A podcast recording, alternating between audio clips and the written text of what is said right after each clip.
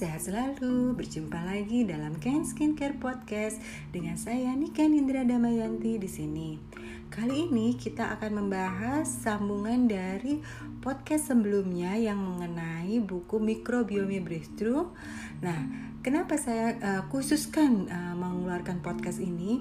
Memang di uh, buku ini tidak disebutkan uh, mengenai bahan ini tidak disebutkan di buku tersebut, tapi karena Uh, autor buku tersebut tuh sudah menganggap kita sudah paham mengenai ini. Tapi saya yakin di Indonesia belum paham, sehingga saya sengaja mengulas khusus, yaitu mengenai obat-obatan yang kita konsumsi jika kita mengalami gejala asam lambung naik, gejala M A, gejala GERD, gejala heartburn. Itu kita selalu mengkonsumsi obat-obatan tertentu. Nah, ini yang akan dibahas di sini, karena di bab satu yang kita sudah sebut, sudah kita dengarkan di podcast sebelumnya, itu disebutkan bagaimana cara agar memperbaiki kemampuan otak, yaitu dengan menghindari obat-obatan ini. Kenapa? Yuk kita bahas di sini ya. Nah, sebelumnya seperti biasa saya akan memberikan warning berupa medical disclaimer. Podcast ini bertujuan untuk edukasi, bukan pengganti saran para ahli profesional kesehatan. Sehingga sadari kondisi kesehatan masing-masing. Jangan ragu untuk selalu mencari data-data pembanding lainnya. Seperti yang sudah saya sebutkan sebelumnya, saya men, uh, menyebutkan obat emah saja ya, tapi sebetulnya ini bukan melulu emah, tapi bisa juga kayak asam lambung naik, GERD, dan sebagainya. Pokoknya yang berurusan dengan kondisi perut kita, itu ada dua jenis. Yang pertama disebut dengan P P I atau proton pump inhibitor, yang satu lagi disebut dengan antacid. Oke, kita bahas dulu mengenai uh, antacid. Apa sih antacid itu? Antacid itu obat yang gunanya menetralkan asam lambung. Jadi saat perut kita uh, terasa asam lambung mulai naik, uh, dia menetralkan. Jadi yang tadinya asam dinetralkan oleh dia, sehingga akhirnya tidak merasakan mulas, tidak lagi merasa gangguan pencernaan, tidak lagi merasa asam. Nah, ini digunakan oleh antacid. Tapi ada satu lagi yang disebut dengan P P I atau proton pump inhibitor. Obatnya ini adalah menekan jumlah asam lambung yang mendadak banyak membanjiri lambung kita. Nah, itu ditekan oleh P P I. Nah, ini ya, jadi ada dua jenis pendekatan obat. Nah, yang kita bahas lagi dengan antasid. Antasid itu bagus atau enggak?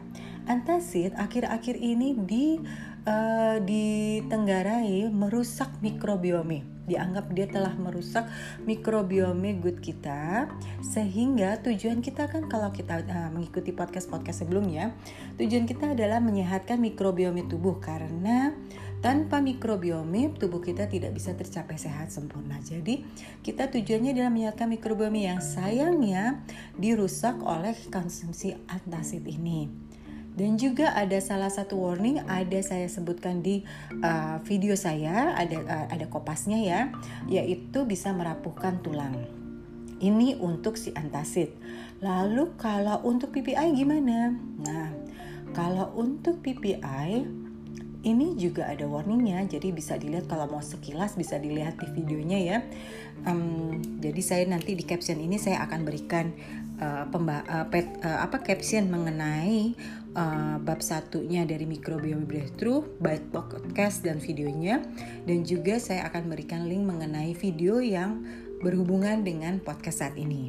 Nah, seperti yang udah dibahas di bab satu sebelumnya, gut dan otak terjadi hubungan langsung. Nah, jadi saat asam lambung naik, biasanya pemicunya itu nggak lain dan tidak bukan adalah dari anxiety attack, dari rasa stres, dari panik, dari ya segala macam yang uh, sebetulnya memicu dari otak kita. Ini membuktikan kalau gut dan otak kita tuh memang sangat erat hubungannya. Jadi apapun yang terjadi di gut, otak akan terkena. Apapun yang terjadi di otak, gut akan terkena. Nah, itu adalah salah satu penyebab dari asam lambung naik. Walaupun ada lagi penyebab lainnya adalah kesalahan posisi duduk. Jadi posisi duduk kita kali ini tuh yang sering disebut dengan rebahan, itu sangat tidak baik untuk kondisi perut kita. Jadi yuk perbaiki juga posisi duduk kita ya. Nah, jadi nggak Uh, tidak uh, apa ya tidak dipungkiri pada saat asam lambung ini mulai berproduksi terlalu banyak, dia akan menekan makin ke atas sehingga timbul rasa seperti sesak nafas, jantung berdebar, dan lain-lain. Nah, biasanya kalau yang tidak paham kondisi tubuhnya, kondisi seperti ini akan membuat semakin panik karena ada takut stroke, takut akibatnya karena panik ini dia takut stroke lah, takut ini, takut itu, asam lambung makin naik lagi, makin banyak lagi. Terus biasanya makin mengganggu pemikiran. Pikiran kita mulai muncul deh pikiran-pikiran jelek itu karena memang bukan kita hanya punya pikiran jelek tapi memang kondisi perutnya. Nah, pikiran jelek itu misalnya aduh tadi pagi saya minum lemon, salah nih, makin lagi itu asam lambung naik. Padahal sebetulnya lemon itu memperbaiki, nanti kita bahas ya. Lalu juga aduh tadi saya minum ini, aduh saya itu. Biasanya malah yang sehat-sehat itu yang jadi tertuduh. Itu memang bukan kalian, bukan kita, tapi itu adalah efek samping dari si asam lambung ini yang naik. Jadi yang dilakukan karena panik dan kalut, akibatnya bukannya memperbaiki tapi makin memperburuk. Nah, karena asam lambung makin naik, maka kadangkala kita minumlah si P P A yang penekan tadi asam lambung. Nah, yuk kita bayangkan lambung kita, sebetulnya gambarnya juga ada di video ya. Kita bayangkan lambung kita di mana yang tadinya kosong, lalu ada asam lambung. Asam lambung itu menekan, makin banyak, makin banyak. Eh, tiba-tiba dikasih P P I itu, jadi kita bayangkan lambung kita tuh kayak balon yang diisi oleh udara, jadi kan makin membesar, membesar, membesar ya kan. Nah, tiba-tiba kita tusuk pakai sesuatu yang tajam sehingga balonnya itu, atau kita buka ujung si balonnya sehingga udaranya keluar. Nah, kan mengempes lagi nih si balon. Nah, seperti itu. Jadi proses pengisian lambung dengan asam lambung, kita kasih P P I akibatnya berkurang. Itu yang namanya si asamnya. Akibatnya rasanya, ih sembuh nih, obat ini bagus banget ya. Lalu jadilah obat andalan kita yang selalu kita bawa kemana-mana. Begitu kita terasa sedikit saja ada gangguan perut, masalah di perut, kita langsung glek, itu yang namanya P P I atau antacid. Jadi kalau mau lebih terbayang bisa dilihat di video saya ya. Kenapa P P I ini? P P I ini sejak tahun tadi saya sudah sebutkan dua ribu sepuluh. Jadi kalau sekarang dua ribu dua puluh satu berarti sudah sebelas tahun. sebelas tahun ini warning udah dikeluarkan oleh F D A Amerika, mengatakan bahwa P P I sangat berbahaya, dapat menyebabkan penyakit rapuh tulang, pneumonia, malnutrisi, kerusakan ginjal kronis, dan juga demensia. Nah, jika sampai saat ini masih diresapkan, ini harus jadi pertanyaan karena warning ini udah lama dan sudah ada di mana-mana. Jadi kalau masih diresepkan, masih bisa ditemuin di counter, itu uh, sebetulnya ya uh, memanfaatkan ketidaktahuan kita. Ya, uh, untuk warningnya itu sendiri saya uh, pot, uh, taruh juga di video, jadi saya S S juga, jadi bisa langsung dilihat ya. Nah, mungkin saya akan sedikit memberikan, hmm, membacakan sedikit apa sih isinya dari warningnya si uh, F D A itu. Ada bahasa Inggrisnya, tapi saya langsung uh, terjemahkan, berusaha menerjemahkan, jadi mem, apa yang mempermudah. Nah, ini yang ditulis di dalam uh, warning itu. P P I itu melakukan adalah mematikan produksi asam lambung. Jadi, tapi ini banyak um, efek samping yang telah diidentifikasi sebagai hasil dari proses penekanan alami, uh, proses alami ini. Jadi karena proses penekanan ini, ini menjadi uh, bahaya karena kita jadi sulit melepaskan efek samping dari obat-obatan ini. Karena perut kita jadi tidak tahu kalau menekan sekian banyak, eh kalau uh, dia ngeluarin asam lambung sekian banyak, keluarin asam lambung itu sesuatu, produksi asam lambung itu sesuatu yang sangat natural. Nah, kita menekan sesuatu yang natural sehingga tubuh kita bingung.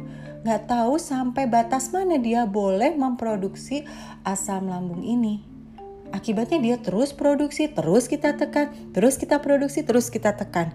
Nah, akibatnya akan terjadi efek rebound atau efek uh, uh, mental ya, efek mental dari tubuh ini. Jadi tubuh itu nggak punya lagi cara berpikir.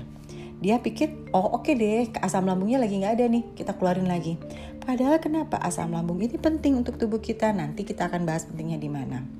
Jadi selama ini kita selalu menekan hal yang normal, kita kasih yang normal terjadi, kita terus obat, akibatnya kita tergantung pada obat karena tubuh kita begitu, otak kita langsung tahu nih, ini bentar lagi akan keluar nih asam lambungnya nih.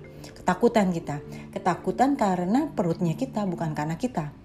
Langsung kita meminum obat P P I. Jadi kayak lingkaran setan di dalam tubuh kita sendiri. Akibatnya inilah yang disebut dengan cara uh, kecanduan. Kita kecanduan dengan obat-obatan P P I.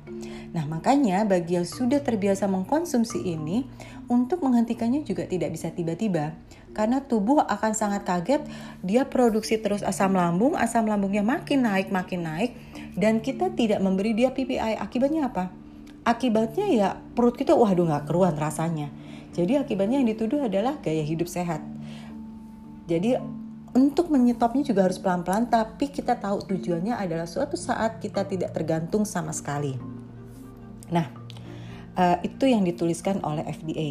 Lalu kalau lihat di video saya juga ada saya sebutkan sebagai pencetus candida atau yang disebut dengan candida esofagus. Terutama pada zaman pandemi ini, candida esofagus ini sangat-sangat erat hubungannya dengan uh, kesulitan kita untuk memperbaiki diri kalau kita kena flu atau kena COVID. Karena candida ini ada di kerongkongan. Jadi rasanya kalau di leher ada bagian seperti mampet, seperti tidak lancar, seperti ada slem, itu sebetulnya adalah candida esofagus. Dan P P I ini salah satu pencetus candida esofagus ini. Jadi kalau rasanya asam lambung mulai naik, dia mulai naik ke rongga dada, rasanya makin terhambat. Nah, kita tidak bisa bebas burp ya, mengeluarkan itu. Itu terhambat itu hanya gara-gara ada kandidanya. Jadi kembali lagi asam lambungnya meracuni diri kita. Waduh, pokoknya yang namanya uh, putaran dalam tubuh kita hanya gara-gara yang sebetulnya adalah bermula dari pikiran. Jadi beberapa uh, kalau saya punya beberapa user yang mulai mengalami seperti ini, biasanya saya minta tenangin diri. Walaupun saya tahu ini sangat sulit, jadi kami para Ken Care itu ada di sini untuk ayo deh ceritain lagi ada masalah apa. Hanya gunanya apa? Untuk mencetus supaya tidak ada panik, karena panik itu bisa menjadi pencetus kemana-mana. Lalu lanjut ya, saya juga udah sertakan dua buah link, nanti ada di caption dan juga ada fotonya di video mengenai candida overgrowth akibat obat P P I. Lalu uh, candu tadi saya sudah sebutkan karena rasanya kok susah banget melepaskan ini, padahal itu karena uh, ini proses normal. Tapi tubuh kita sudah mulai kebingungan untuk menghandle si normalnya. Jadi uh, konsep naturalnya ditabrak oleh si P P I, akibatnya terjadi uh, heartburn, terjadi um, kayak sesak. Nah itu semua adalah sebetulnya alarm tubuh. Di uh, bagian belakang dari video saya memberikan juga uh, S S dari dokter Hyman yang mengatakan alarm tubuh seperti misalnya heartburn, uh, sesak dan segala macam itu sebetulnya candida dan G E R D kita lagi mencoba memberitahu ada apa di dalam tubuh kita. Nah itu alarm tubuh yang selalu kita matikan dengan P P I dan antacid. Ya padahal seharusnya kalau kita paham, kita tahu nih asam lambung udah mulai berlebih, apa yang harus kita lakukan. Nah, uh, dokter Hyman ini merilis pada tahun dua ribu tujuh belas. Jadi dia mengatakan kalau eh kalau sampai perut kamu ada masalah seperti ini berarti ada masalah dengan G E R D. Ayo perbaiki G E R D-nya. Karena banyak penyakit akibat dari G E R D, bahkan kanker juga. Nah selama ini kan kita masih suka nih nebak-nebak. Ah ini turunan nih, ibunya kanker, anaknya juga kanker. Padahal sebetulnya itu hanya karena uh, G E R D-nya.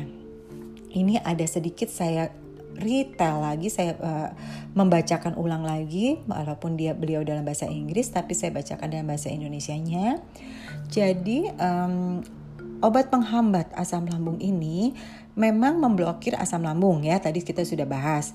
Jadi dapat menyebabkan yang dapat mengurangi rasa mulas, as, uh, reflux dalam perut. Nah sebetulnya tubuh kita itu memerlukan asam lambung.